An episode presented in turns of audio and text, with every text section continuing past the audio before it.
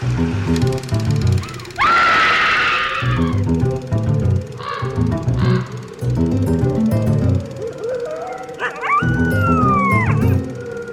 everyone, and welcome to Scream Scene, the horror movie podcast where we watch every horror movie ever made in chronological order and then we rank them from best to worst. I'm Ben. And I'm Sarah. How are you doing today, Sarah? Alright. We're still sick, so that continues over from the previous episode. I'll probably sound worse this episode, and Sarah will probably sound better, but we're still probably both gonna sound sick. Deal with it. Oh. What can oh. you do? There's no like viral free filter you can put on audio when you're editing. Right. What are we watching today, Ben? Well, today we are watching our first movie of 1934. Ooh. Uh, it is called House of Mystery. Uh, no relation to the long running classic DC Comics horror anthology series, House Huh. of Mystery. it must be very mysterious how they are connected. Mm hmm. Mm hmm. Yes. so, where to start with this movie? I, I did say that it was a Poverty Row picture, so there it, it's. It must be a real mystery as to why you're hesitating so much. Well, What's the mystery, Ben? the story of this movie The start myth story? Ooh. The story of this movie starts in 1925 with a successful Broadway play called The Gorilla. Alright. So The Gorilla was written by a playwright named Ralph Spence and ran for 257 performances on Broadway. So Um, fairly successful. Fairly successful, yes. That's a real mystery. Ugh. the Gorilla was, in fact, a parody of 1920's The Bat and 1922's The Cat and the Canary, Oh, cool. um, which, like, themselves were already partially comedic plays. Yeah. Um, but yes, The Gorilla was a parody of them. Its primary contribution to this subgenre was that of an ape on the loose. Uh, in the play, the gorilla is a secret escaped criminal like the bat in the bat, mm. but there's also a real gorilla on the loose from the zoo. and we've actually seen that gorilla addition to the old Dark House formula in movies already now, like The Monster Walks. Yeah, I guess you can't really like trace it to Edgar Allan Poe's Murders in the Rue Morgue because that's not really set in a house. Like it Yeah. has the orangutan, but Yeah. that's the only thing. Yeah, it's it's putting those two elements together, right? The old dark house formula with the gorilla. Mm-hmm. The gorilla play was adapted to silent film in 1927 and to sound film in 1930, both times by Warner Brothers. Both films are lost, which is why we didn't watch them for the show. Also because they really are more just comedies, uh, even more than you know the Bat was. But clearly a popular premise. hmm And a further remake in 1939 is pure comedy. It's, you know, starring like a comedy troupe as the lead characters and stuff. So if those are comedies, what's the mystery behind it being a horror movie here? So, I'm real sorry. so in 1926, The Gorilla was ripped off by another playwright named Adam Shirk for a Los Angeles production, so, you know, playing on the other side of the country, called The Ape. And The Ape was a much more straight up murder mystery. It did retain the runaway ape from the gorilla, and then the other thing it added was how do I say this? A Hindu curse to Oh the plot. Oh dear. Yeah, it's it's similar to um, if any of our listeners have ever read something like The Moonstone by Wilkie Collins, where the descendants of British colonialists get targeted for revenge by like Hindu cultists from India. It's that sort of thing, then added on top of the runaway ape from the gorilla, which was on top of the bunch of old people have to stay the night in a big crumbly mansion thing from the bat and the cat and the canary. Alright. Lots of circles in this Venn diagram. Yeah. So the film rights for The Ape were then bought by Monogram Pictures, and the movie version was retitled House of Mystery. So that is how we arrive at this movie. Okay. Do you know why they chose the name rather than just calling it The Ape? Mm, The Ape on film. yeah, presumably it's either because someone decided that House of Mystery was a more evocative title, or it may also have been, and this doesn't sound like a Hollywood thing or a thing that a Poverty Row studio would do, but maybe they didn't want to be seen as ripping off King Kong? They want to be seen ripping off the thing they're actually ripping off. Yeah. Although you would think that a B movie studio would be fine with being seen as ripping off King Kong. But whatever, they they changed the title. Real mystery there. Monogram Pictures was a Poverty Row studio. Uh, it was founded in 1931 by the merger of Ray Johnston's Rayart Productions and Trem Carr's Sono Art Worldwide Pictures. So these sort of two small, low budget operations joined forces to be a large, low budget operation. Monogram specialized in releasing action melodramas, mystery movies, uh, and then particularly the Lone Star franchise of westerns, which were produced by Paul Malvern and starred a young John Wayne. This would be in the days sort of back when westerns were exclusively almost a, a B movie genre and didn't really have that respectability that they would later get with Stagecoach, directed by John Ford. Yeah, for sure. So, House of Mystery was directed by William Nigh, a prolific B movie director of the period, and had cinematography by Archie Stout, who more typically worked as a second unit photographer, known for outdoor work and westerns as part of John Wayne's camera crew. The cast of the movie's pretty large. There's a lot of people running around here. This sort of owes to the story's nature as an old dark house style story. Yeah. Um, just that overflow of characters. Diversions. Yeah. Some notable members of the cast include Verna Hillie, who is the highest billed actress in the cast list. Uh, she was yet another actress who got into the business from the Panther Woman contest for Island of Lost Souls. Okay. Her mother had submitted her photo to the contest against her wishes, just thinking like, "Oh yeah, you should go for this," and like submitted the photo, and then like, "Mom, I didn't want you to." And while she lost the competition, she was actually still given a minor contract by Paramount uh, to appear in, in minor roles in their films. Uh, however, Verna contracted Bell's palsy, so when that happened, Paramount dropped her from her contract. And by 1934, she was doing westerns for Monogram, usually appearing as a romantic interest opposite John Wayne. That's real shitty. Yeah, so if you're not familiar with it, Bell's palsy is a condition where you might lose feeling or motion in part of your face and, you know, lack the ability to uh, maybe move certain muscles. Uh, some of the muscles might droop, that sort of thing. Verna Hillie would end up quitting acting after 1938, so she didn't really stick in it that long. Mm-hmm. Uh, another actor who I could draw your attention to in this large cast is Brandon Hurst. He plays the Hindu priest Oh boy. in the film, um, a role that this London born actor essays under brown face. This was certainly a fall in favor for this actor. He had actually been a somebody in the 1920s. He had played George Carew in the 1920 version of Jekyll and Hyde. He was also Jehan Frollo in 1923's Hunchback of Notre Dame. He was the Caliph in 1924's The Thief of Baghdad. He was Barkilphedro in 1928's The Man Who Laughs. Uh, we've also seen him as the prefect of police in Murders in the Rue Morgue, and Silver, the butler, in White Zombie. Okay. He had basically been the go to guy for the distinguished villain in the 1920s, and then as sound came along, he was getting older, he was getting shuffled to these smaller and smaller roles, and now we're seeing him in a fairly small role in a Poverty Row movie. Mm-hmm.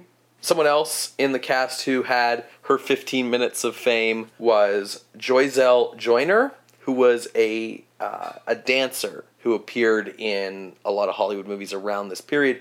She had sort of shot to notability while also earning the ire of the censor boards after she performed the Dance of the Naked Moon in 1932's The Sign of the Cross. Okay. Sign of the Cross, we've we've mentioned it before. Charles Laughton was in it, but it was one of those Cecil B. DeMille biblical epics. And when Cecil B. DeMille made these biblical epics, in some ways, they were excuses to put a lot of sex and violence on the screen that you could get away with because it was a Bible story. Sure. So like the the dance of the naked moon is this section where Joyner's character is performing an erotic dance for a female character in the film who is a Christian as like a Roman attempt to try and like seduce this woman away from Christianity uh, and into like lust and sinfulness. Sure. So it's basically like a lesbian striptease dance. yeah. So of course the censors were very not cool with that, um, and it kind of made Joyzelle Joyner a little bit famous for like this scandalous thing that she was in in this very popular movie. For her appearance in this film, she is playing Shonda, uh, another brown face role, Oh boy. um, and she actually acts in this film under a pseudonym, which is Leia Joy. There's a minor role played here by Gabby Hayes. Gabby Hayes got his big chance in acting due to a chance meeting he had with monogram producer Trem Carr, who decided that he liked Gabby's look, basically, and began casting the 45 year old actor in a variety of parts in Monogram's lineup of pictures. But eventually, his fame would come from when he began playing Willie Halliday in 1935, who is the sidekick to Hopalong Cassidy, uh, a very long running series of westerns. And after he was in that series, he would go to other western movies. Uh, he was Roy Rogers' sidekick for a while, John Wayne's sidekick for a while. You know, he acted in westerns for years. His stock character was the grizzled codger. Um, you know, that character who comes and says, you know, concern it, that guy with the beard and the Oh. hat and the vest, that's Gabby Hayes. He's the guy who, that's him. Everyone who's doing that is doing him. All right. So House of Mystery was released on March 30th, 1934. Again, kind of a gap from Invisible Man in November, right? We're really seeing the horror movie production slow down. And really a long gap since the last movie of this um, Old Dark House subgenre. I mean, Night of Terror was August. Yeah. Uh, I'm sure some people did go to see it at the time. Yeah. Uh, I'm sure some bums were in those seats. It filled some spot in some theater's program, but it certainly didn't set the world on fire. Really? Yeah, there's no real records of reviews of this movie in newspapers at the time. There's no real records of how it did financially. We just know that it existed. Okay. It has long since fallen into the public domain, you know, so this is really the kind of movie that survived because somebody sold it in a syndication package to late night TV shows, you know, in the 50s and 60s. It's available today on DVD from Alpha Video, and because it's in the public domain, it is up on the Scream Scene playlist. If you would like to watch along with us, you can find that playlist at our website, screamscenepodcast.tumblr.com. Until then, you will hear a brief musical interlude, and we will be right back after watching House of Mystery. I'm so apprehensive because, like, Night of Terror was from a real studio, Columbia, and had a real actor, Bela Lugosi, in it. This is the same thing from, like, Poverty Row, and nobody really notable in it. So I'm just, ooh boy. Uh, but we will see you on the other side, everybody. we will answer the mystery as to its quality. Hmm. Come on.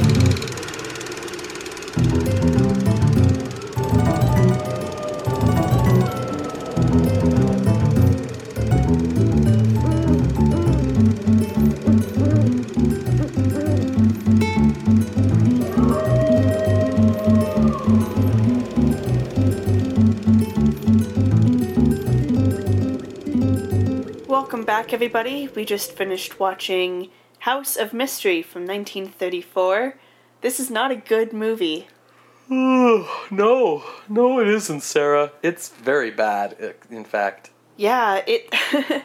we realized about halfway through we should have been doing one of those bad movie drinking games. Yeah, Every time you hear drumming, take a shot. yeah, for sure. Yeah. th- watching this movie made me like Night of Terror. Like it made me nostalgic for how good Night of Terror was. Yeah. That's how bad this movie is.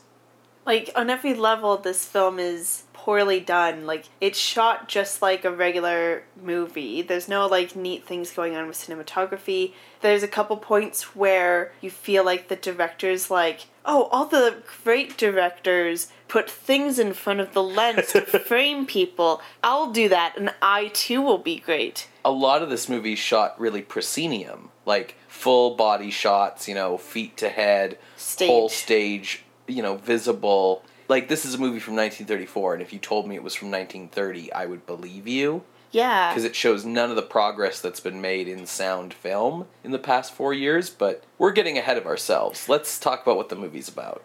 So the film opens in what it calls Asia, but it's India. I mean, India's in Asia, but they could have been more specific. It's like It's like when movies go to Africa, right? And they don't specify any further.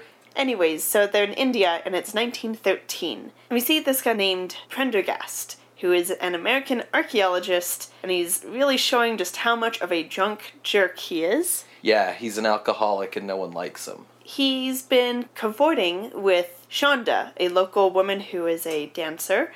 In the process of Prendergast being a jerk, uh, he goes to a temple and kills a monkey, but like just offhandedly. Yeah. So the priest of that temple invokes Kali, but who they consistently mispronounce as Kali. Kali is a Hindu goddess. She is a destroyer, and I feel like the main thing that Kali is famous for, at least in Western culture, is the Thuggee cults that worshipped her. Okay. And if you've seen Indiana Jones and the Temple of Doom, that's what's going on in this movie. So that stuff sort of stayed pretty infamous in like British colonialist culture, those things. So that's probably why they're using her here. But in yeah, in this movie, it's Kali and it's uh, a male god because this movie doesn't give a shit. Yeah, definitely. So this priest invokes who they call Kali for a curse on Prendergast. And we see an ape, either who is just chilling there or was a statue. I, I kind of glazed over. My eyes glazed over. Uh, but an ape goes to attack Prendergast, uh, but Shonda rescues him. Now Shonda's now shunned from her community for the sake of this guy. Yeah, the you know, in addition to killing the monkey, it also I guess is implied that they're angry at him because she's not like she's a dancer at the temple. Yeah. So she's re- involved in the religion, so they're angry about her romantic relationship with Prendergast. Later, we learn that Prendergast steals some artifacts and has returned to the United States with Shonda. Twenty years later, he's going by the name Pren, masquerading as a man with paralyzed legs. Mm-hmm. Investors of that original Indian expedition want their cut uh, because Prendergast just kind of ghosted on them. You know, they get all of the investors together and they go to Prendergast to be like, dude, we know where you are, give us our money. He explains that the treasure he has and that has made him rich is cursed, kind of harking back to this Kali curse that we see in the prologue. And this treasure is so cursed, in fact, that even the priests wouldn't take the treasure back, and two investors in the UK died from the curse after Pren tried to give them their cut. Um, and we hear from other dialogue that those two murders are a mystery, eh? A mystery to Scotland Yard, have not been solved. Because of this curse, Pren will only give the investors their cut if they stay in his house for a week to see if the curse sticks. This feels like that's six days longer than he really needs, but Yeah. you know, Shonda is still around. She's relegated to being his housekeeper. They're not married or anything like that, and Pren actually pursues his young nurse, Ellen, as a wife. So murders happen in this mansion. I won't go into every detail how they happen consecutively because there's a lot, uh, but suffice it to say that when a murder happens, there's incense burning in the room, and there's the signature sound of tom toms being drummed. And uh, it's a diegetic sound, people react to it and, and are scared. We see, as do the characters, an ape going and murdering these people. Yeah, and I mean, if you've seen The Bat, or The Bat Whispers, or The Cat and the Canary, or The Monster Walks, or Night of Terror, it's that same kind of bunch of people in a mansion running from room to room. Every time we turn around or turn off the lights or someone leaves the group, they die. Mm-hmm. They even do like the seance scene that we've seen a couple times by now. Yeah. It's all fairly old hat by this point. And as you were saying at, at the top, none of it's done with anywhere near the um, skill of those other movies. I did forget to mention that Pren Prendergast has a big stuffed ape in his study that is like, no, for sure, it's dead. It's it's whatever, but it that's a thing that's in his house. Anyways, with the police involved after the first murder and subsequent murders, uh, it's clear that these police are actually very ineffectual because they, as well as many characters, are comic relief.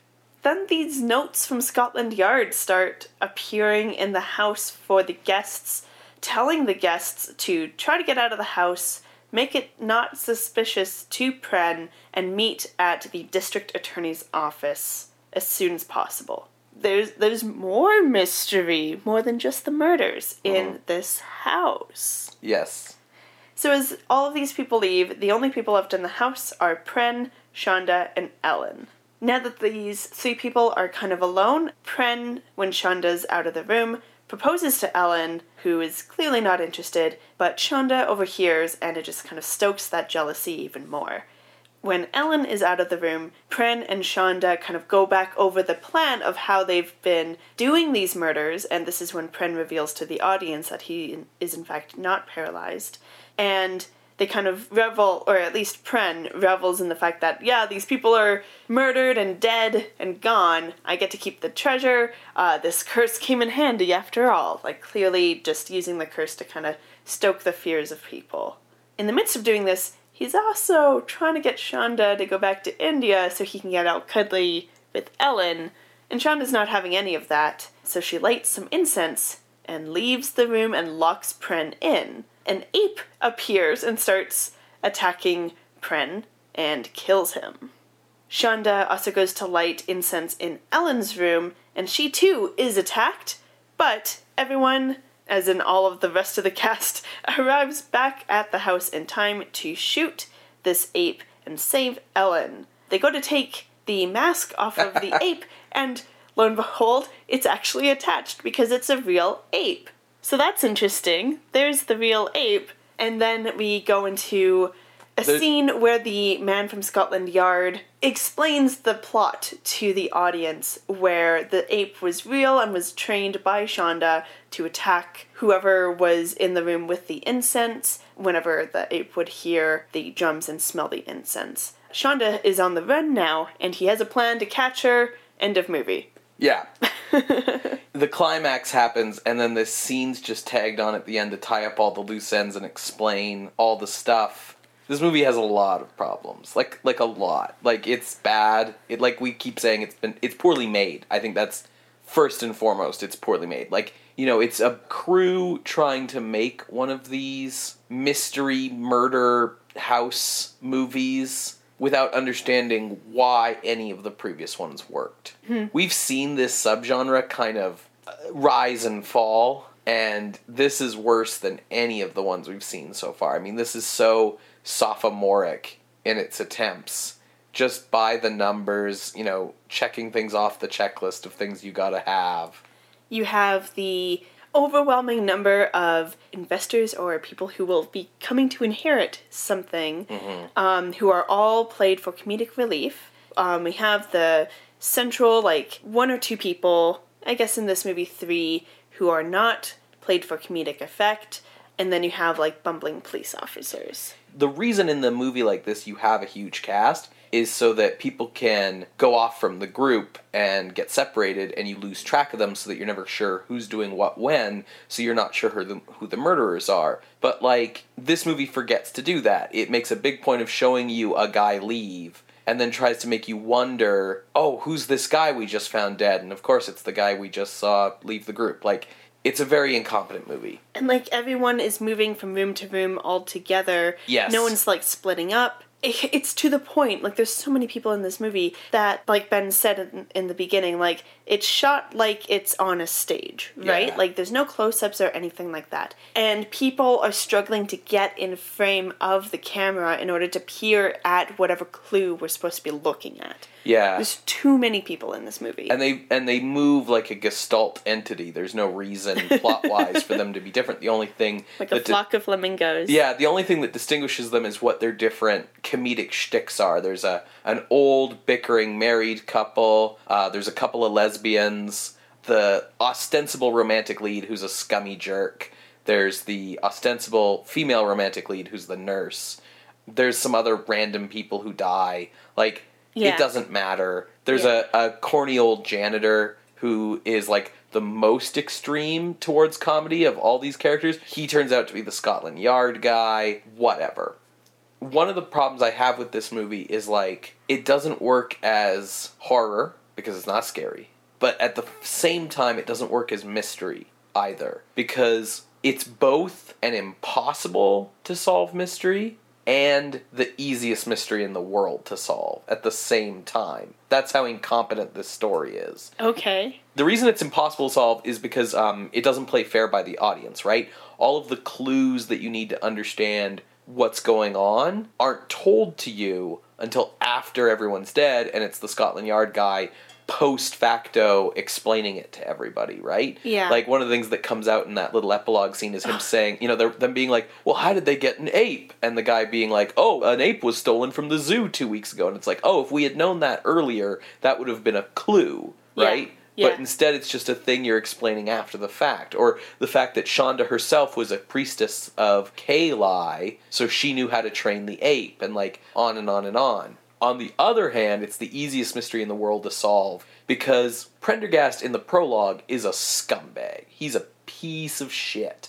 When we meet him in the present and he's in the wheelchair, he seems to be like this much nicer guy. Mm-hmm. Uh, like As if he's learned the error of his ways. Right. The very first scene that all the investors are in the mansion, and Prendergast is explaining his condition for giving them the money, and he says, you know, there's this curse, and it's awful, and if I give you any of the money, you'll be under the curse. And like, I tried to give it to these two other guys, and they became under the curse, and they died. And I was just sitting there being like, wow, this is a really effective way to convince people to not want the money that you owe them. Yeah. And it turns out that's exactly what it is. You can't solve the mystery by the clues, but in terms of just thinking of what the most obvious answer is, it's the most obvious answer. They keep showing Shonda, and she, despite the one being the ultimate villain, she spends most of the movie just kind of floating around in the background, staring at people angrily, very little dialogue for her. And the way the movie shoots her, the movie's going, she's the villain. And just from several other movies in the past in this genre, you expect that whoever the movie really obviously singles out to be the villain is going to be a red herring. Mm-hmm. And then it's just not. There was something you mentioned earlier about how this movie doesn't work as a mystery Mm-hmm. and how it doesn't work as horror. I think you've hit the nail on the head for why it doesn't work as a mystery. The reason why it doesn't seem to work as horror is because murders happen, people scream, and then they move on with the next line in the script. There's no weight to anything. Yeah, there's this. I called them lesbians because they don't actually use that word, but there's these two women who introduce each other as each other's companion, and they don't go anywhere without each other. They can't call them lesbians, but that's what they are. And one of them dies. One of them's like the first murder victim, and the other one barely reacts to it. no one reacts to it. Like they scream when it happens during the seance. They see the ape moving towards the table and they're like, "Oh my god, an ape's in the room. Someone get the lights. What's happening?" And they're sitting at the table and you see like the arm come around her neck and like grab her. And that's that's her death. Yeah. Like, that's it. The nurse runs over and she's like, Yeah, she's dead. Can she be revived? I don't think so. Her neck is broken. Oh, and then the worst part of it, and I don't think it was played for laughs in the sense of like, someone just died and he's already doing this. But one of the jerky guys, who's the romantic lead, is an insurance salesman. And so with people dying, he's like, Hey, want want insurance? People are gonna die. Buy buy life insurance Yeah. as the scene ends, he's doing that thing of like, "Hey, don't you guys wish you had insurance now or something like that? And yes, it's kind of like, uh, dude, someone just died, but also where he's staged is o- on the person's dead body. Yeah, it- and like the way that everyone's crowding around, like, and then like just kind of standing there, like, not even making jokes, but just saying whatever is next in the script, like, nothing has weight. Like you said, I think it was a very smart thing to point out. Like this movie's so crowded in its framing because it seems like it's trying to have all the characters in the frame at all times. So like things are just awkwardly staged. And that's also counterintuitive to what you want in a murder mystery film like this. Yeah. Because you want people to not be able to fit into frame. Yeah, you want people to be off screen for a while so that we forget what's going on with them. And, you know, the other thing about this movie is horror, like you said, it has no weight. So much of what can make a horror film successful is style. Yeah. We've talked before about the fine line between horror and comedy. And I feel like so much of the difference between something that's scary and something that's funny is how you stage it, how you shoot it, how you time it, right? Here it's neither scary or funny. Things are just kind of there. It feels like people who know, you know, how to work a camera and turn on lights, but they have no art in their craft at all, right? It's just point the lens at the thing, make sure stuff's in focus. And you totally see that in the execution of everything too, because there are a couple points where someone nearly flubs a line, or like is about to flub, stops, and then like says the next word, and uh, someone's pretending to be an ape, like he's in an ape suit and he's walking towards a, a door, and he's like the shot that we get, and it's out of nowhere. It's just like the shot of the monkey walking across the floor, and then like struggling to open a door. And it's like, what the point is this shot? Why do we have this shot here? And he's clearly struggling with it because like he can't quite see out of the ape mask and stuff. Yeah, And they and, just left it in the movie. yeah, second takes are for losers. Yeah, there are no this is definitely a movie with no second takes. Like unless they actually flub a line. But like if it gets close to flub and they don't, they they keep it in. Yeah. Right? Like there's definitely a part where one of the characters forgets what his next word is and has to like stop, remember, and then continues his sentence. Yeah, It's, like Ed Wood. it's very close to Ed Wood. It's very close. Um, it's not bizarre enough is the problem. Like Yeah, the thing yeah. that keeps you going in Yeah, if the Wood, ape was a vampire. right? Who was also from space. Like Yeah. it, it doesn't quite go far enough. Some of the acting is competent. The best the best actors in this movie are competent. The worst, you know, like that's the scale. Like the best you get is like, okay, yeah, that man can act Yeah. period right Yeah.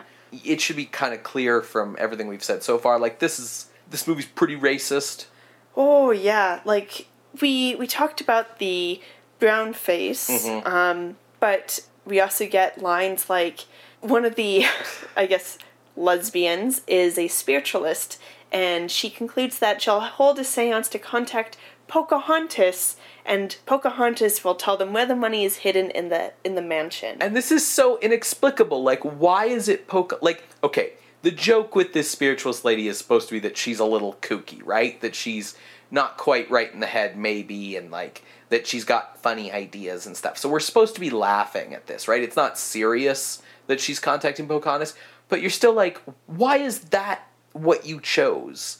What's the joke here and so it's just very uncomfortable like you're watching it it's just uncomfortable that she keeps invoking pocahontas as the spirit who's going to explain the mystery to them and then there's a lot of racial jokes at the expense of this choice of a spiritual patron Yeah, there's some jokes about Shonda as well. It's it's just all bad.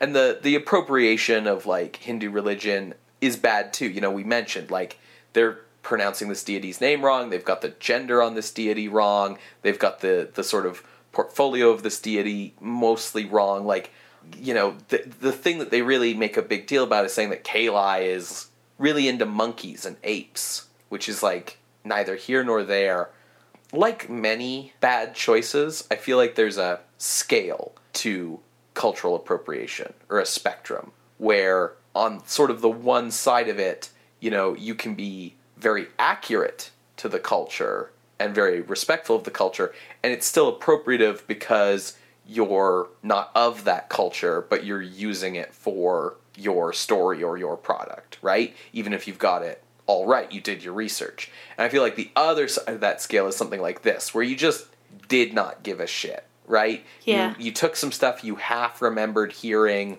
or reading in a Reader's Digest one afternoon and wrote a script about it in a weekend.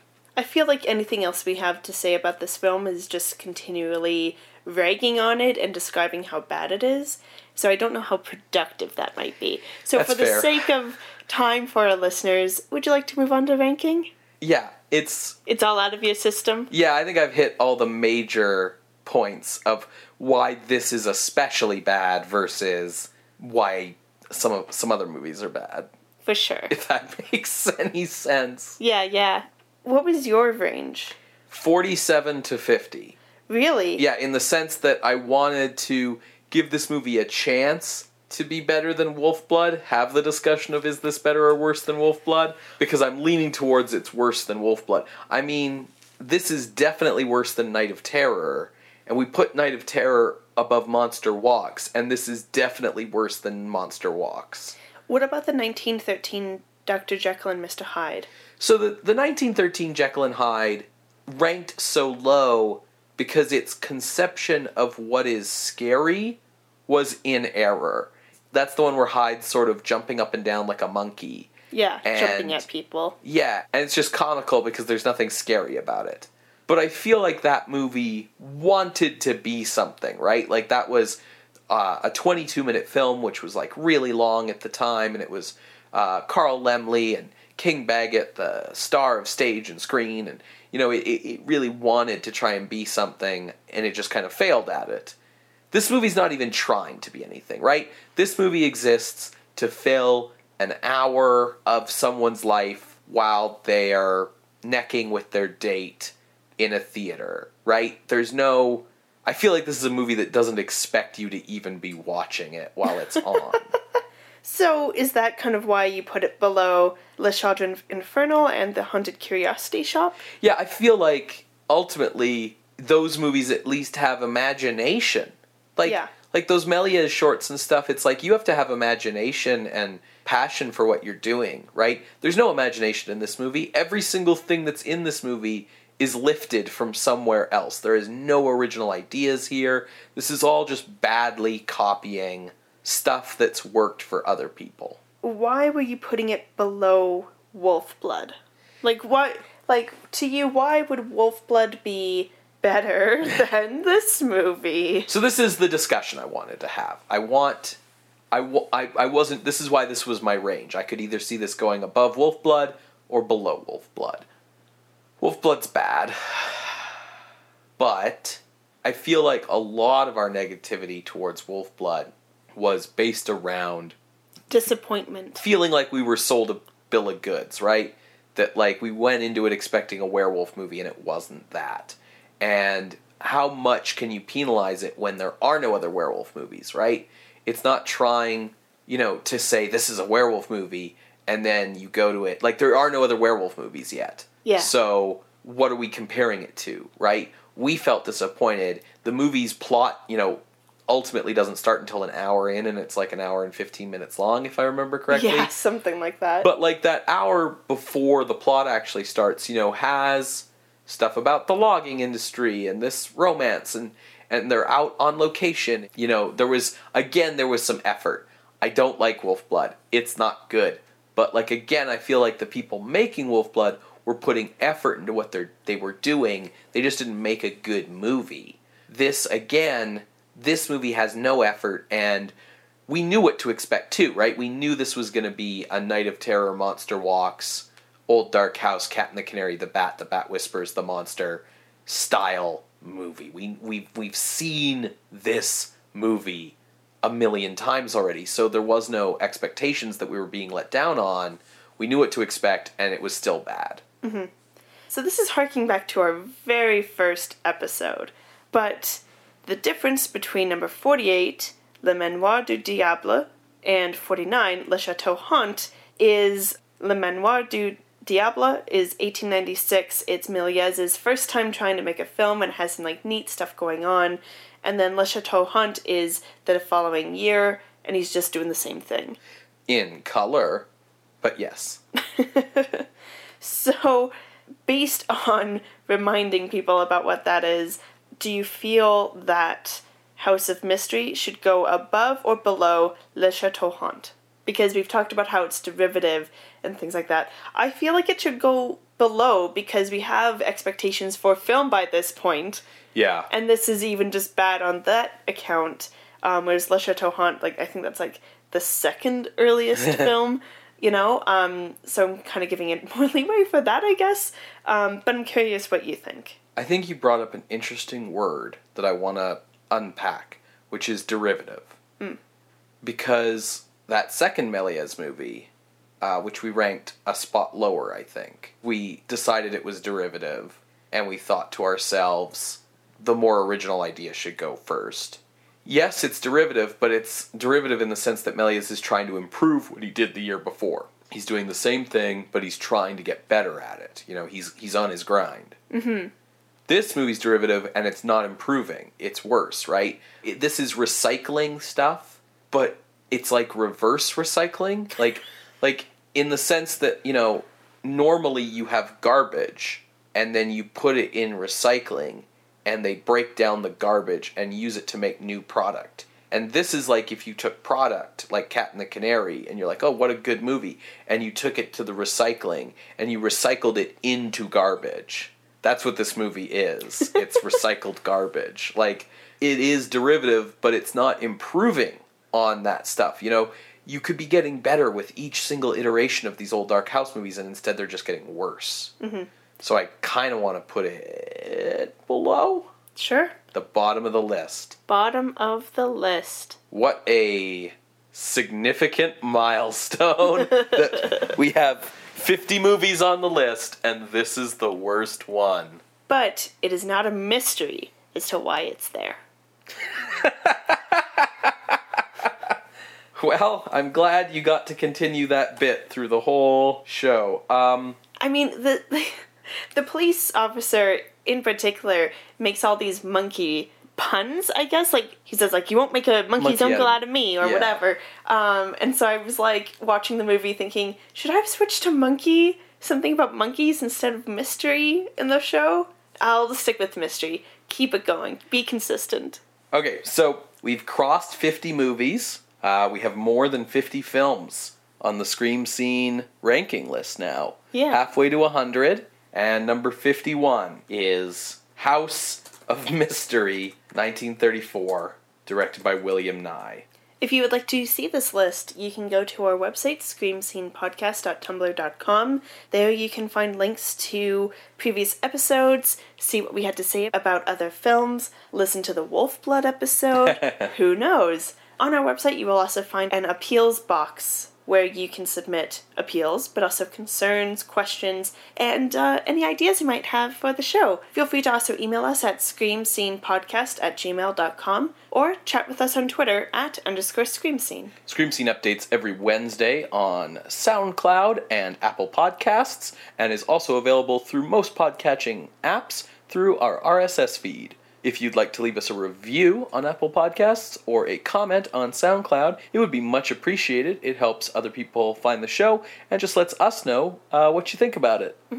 What are we watching next week, Ben? Next week, we're going to have a probably significant upturn in quality, uh, so sort of an apology for this movie. Next week, we are watching The Black Cat, starring Boris Karloff and Bela Lugosi. Woo, Their this first- movie is so good. It's their first movie together. Yeah, the uh, tension between them has been brewing, growing. Yeah, it's it's a really good movie. It's one of our favorites, so we're definitely looking forward to covering it. All right, well, we will see you then, creatures of the night. Bye. Bye.